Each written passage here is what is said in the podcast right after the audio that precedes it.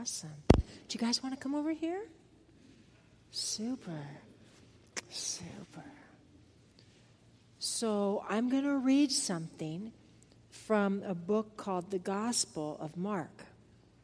And these are the words of Jesus, okay?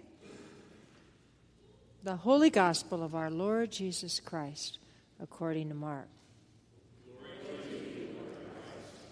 Jesus and his disciples headed out for the villages around Caesarea Philippi. As they walked, he asked, Who do the people say I am? Some say John the Baptizer, they said. Others say Elijah. Still others say one of the prophets. He then asked, And you, what are you saying about me? Who am I? Peter gave the answer, You are the Christ, the Messiah. Jesus warned them to keep it quiet, not to breathe a word of it to anyone.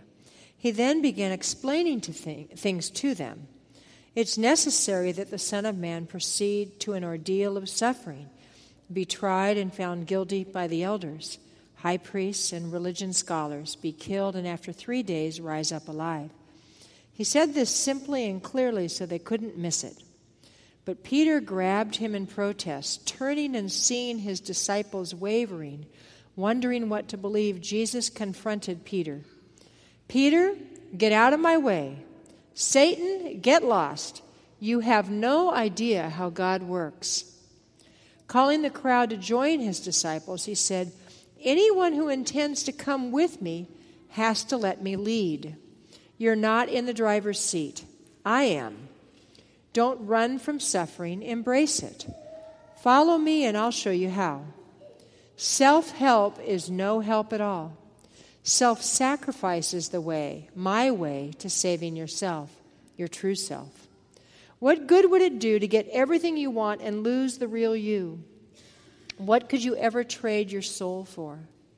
If any of you are embarrassed over me and the way I'm leading you when you get around your fickle and unfocused friends, Know that you'll be an even greater embarrassment to the Son of Man when he arrives in all the splendor of God, his Father, with an army of the holy angels. The Gospel of the Lord. All right, so I have something for you all. So I want to talk just for a second, not about the thing that we just read but the thing that Matt read about uh, from the psalm.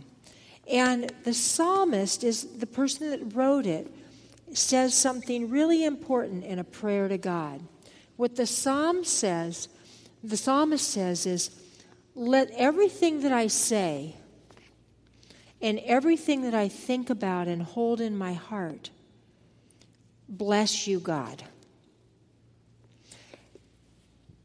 The prayer is that the words that we speak are kind words. That we, the things that we say are things that, that help build people up instead of tearing them down. Have you ever had someone say something to you when it, that's mean? Yeah. And how does that feel when someone says something mean? Not very nice. It kind of hurts, huh? And then how does it feel when someone says something nice to you? Feels nice, it feels good, right? It makes you feel better about yourself. Well, that's what the psalmist is saying. And he's asking God to help him and to help us, by the way, to, to speak words that are going to build people up and to think things and feel things that are positive, that aren't going to hurt people and aren't going to hurt us.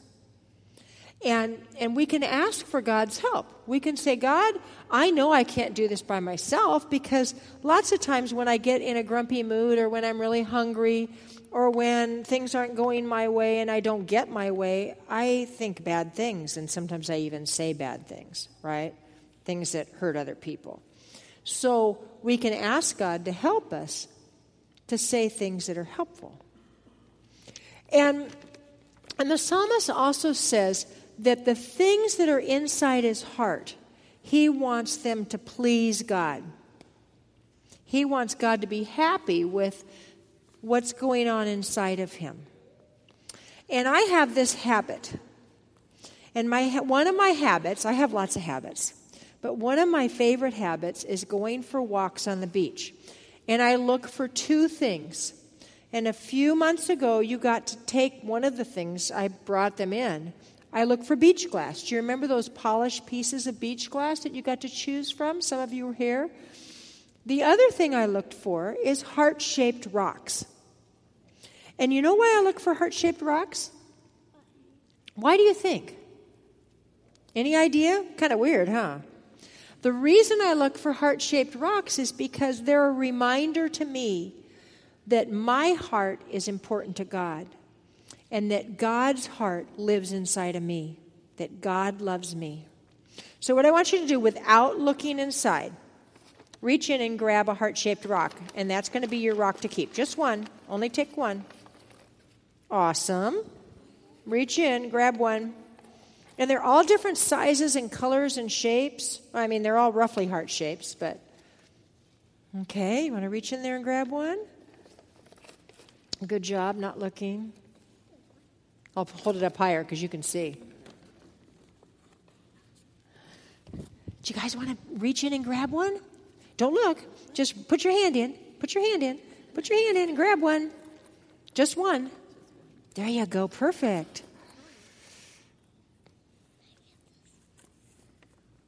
You got a lamb. How'd that get in there? Here, take that one. This is not a heart shaped rock. That's interesting. You can have the lamb too, but you want to grab that heart shaped rock? There you go. All right, are you ready to go out to class? Okay, see ya. Bye.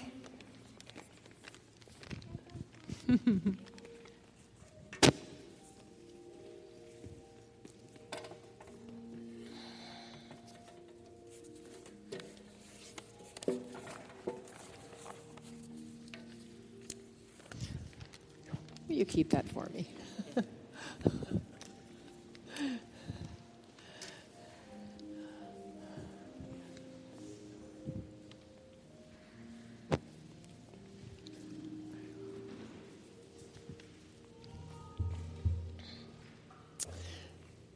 May the words of my mouth and the meditations of all of our hearts be pleasing to you, Lord, our rock and our redeemer. Amen. Please be seated.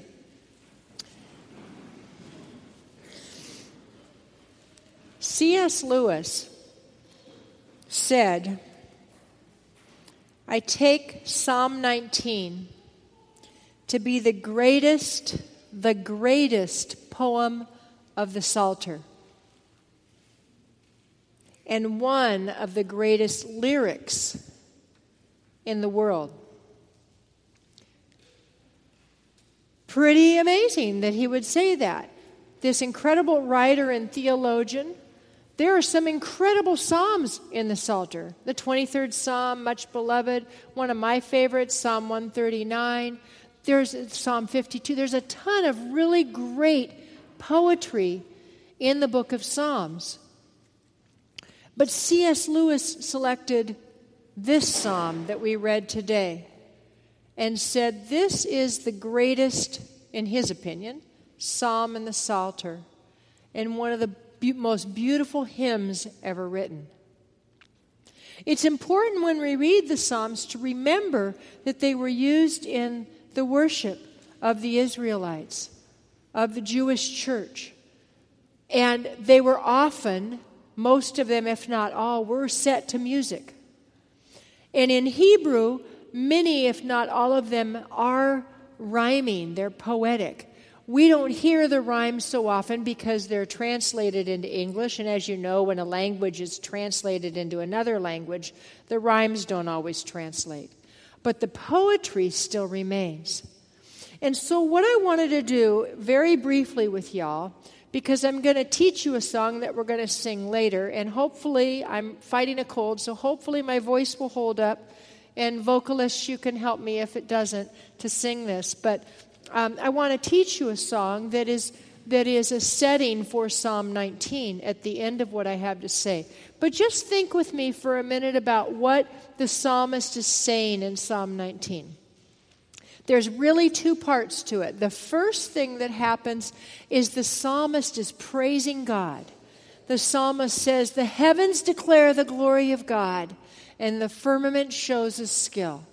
Everything that's created, everything in the world, from sunrises to sunsets, to the stars above us, to the ground below us, to each of us who are created in God's image, reflect God's glory, reflect God's creativity, reflect the beauty of who God is. And we don't need words, the psalm tells us, to figure out that someone, something bigger than us, has created all that we see. Some people call it intelligent design. However, you want to think of it, there is an order and a beauty to this created world. And in fact, many scientists, many surgeons who began in science not believing in God, not believing in, in the creative power of God, as they studied and as they operated and dealt with creation in their area fields of study and the areas that they were working in. Many have come to the conclusion that this is no accident. this creation, this, this beauty that we behold in the human body, that we see all around us, this isn't an accident. This is intelligent design. This is not a, a Big Bang kind of situation. This, this took some forethought. This took creativity. This took a very skilled hand to make all that we are and all that we see around us. The heavens declare the glory of God. There's this roar of praise in this psalm, this, this excitement about everything from the heavens to the sunrises to the sunsets. And any of us who have spent any time in nature understand that awe that we can experience standing on the rim of the Grand Canyon at sunrise.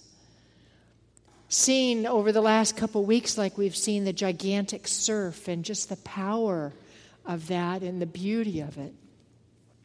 And also the last couple weeks, the incredible sunrises and sunsets we've had. There's just a beauty to God's creation that points to God and points to our desire to praise the one who made all that we see and all that we are. And then the second part of the psalm, there's a, there's a shift, and it starts getting real personal. The psalmist starts talking about keeping God's law and, and what it means to honor God and to glorify God, and how we fall short in, in the ways in which we attempt to honor and glorify God, and also in ways in which we ignore God and, and choose not to honor and glorify God. And, and it moves from this, this roar of praise to this quiet stillness of a person crying out to God and saying, I don't measure up, I know it, but would you, God, make the words of my mouth and the meditations of my heart, would you make them pleasing to your ear? I know I'm not able to speak the words, to say the things, to, to have the heart, the converted, redeemed heart that would be pleasing to you. But I know you, the powerful God that made all of this and made me and made Sean, made Sue, made Matt, made Patrick, that made all that we see, that you, God, have the power to somehow make my words and my heart be pleasing to your, in your sight. And so that, that's the psalmist's prayer that, that somehow, in this mystery of who God is, in the redemptive nature of who God is, that He would somehow fix us in recognition that we can't fix ourselves. And it takes a, a, a, humility to recognize that we can't be the person we want to be without help. as hard as we try, we fail. and we can beat ourselves up over that. In fact, I'm pretty good at beating myself up over my personal failures. the tongue lashings I've received and the tongue lashings I've given. The ways when my, when my motivations have been corrupted, where outwardly I might look like I'm doing a really good thing, but inwardly I'm going, man, I really hate this. I don't want to do this. You know. So that prayer of the psalmist is a cry, a petition, a longing that God will, will convert him, will convert me, will convert you, will redeem me, will redeem him, will redeem you, so that somehow the things that I speak and the attitudes of my heart will actually please God. It's a miracle. And the thing that I find so beautiful about it is it's God's heart for us. That when we fall short, which in my case happens every day, He still loves me. and He still says, Atta girl, keep it up. And somehow, even in spite of my failures, even in spite of the chaff of my life, God redeems it. And it's pleasing in His sight. what would our lives look like if we made that prayer? May the words of my mouth and the meditations of my heart be pleasing to you, O Lord, my rock and my redeemer. What would our daily lives look like if we made that our daily prayer? If when we start to lose our temper, we pray that. If when we're feeling discouraged, we pray that. If, when we're feeling really good about ourselves, we pray that, what would our daily life look like if we made though that one verse our mantra? So I'm going to challenge you this week as a community. I'm challenging all three services to make that your daily prayer.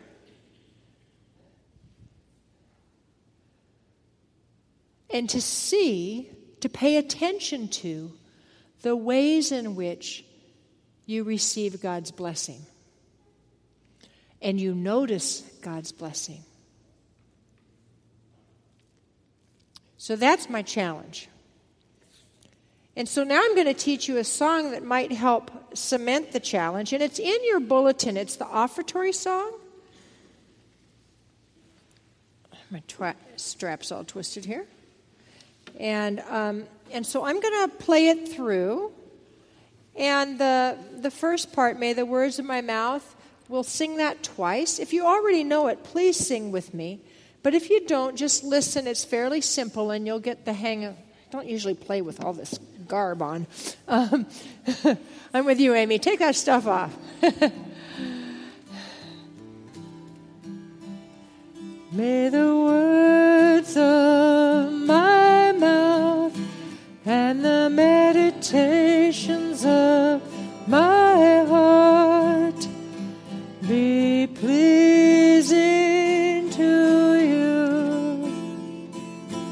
Pleasing to you. Sing that with me.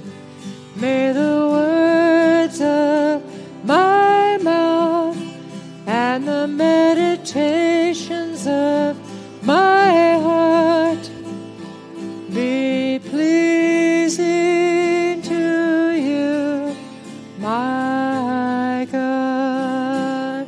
Second part goes like this You're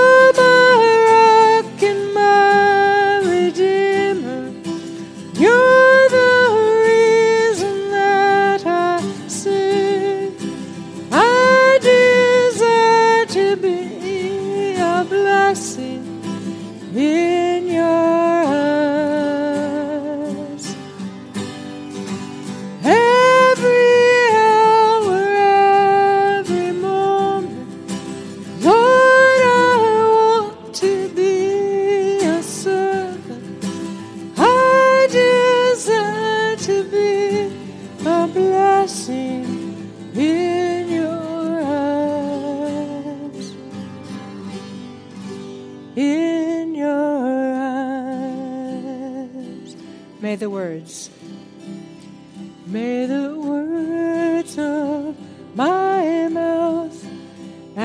meditations of my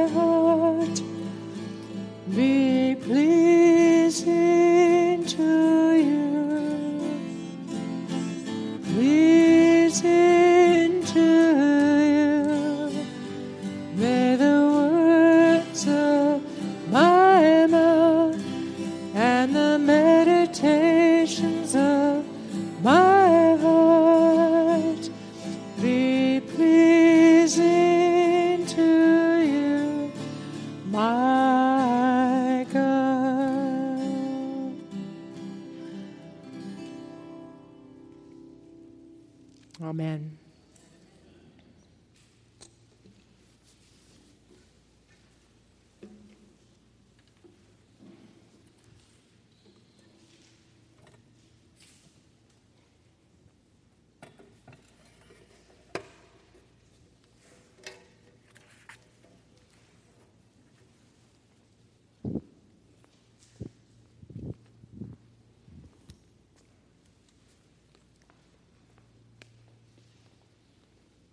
Please stand with me and we'll proclaim the words of our faith as we affirm it in your bulletin. You, O God.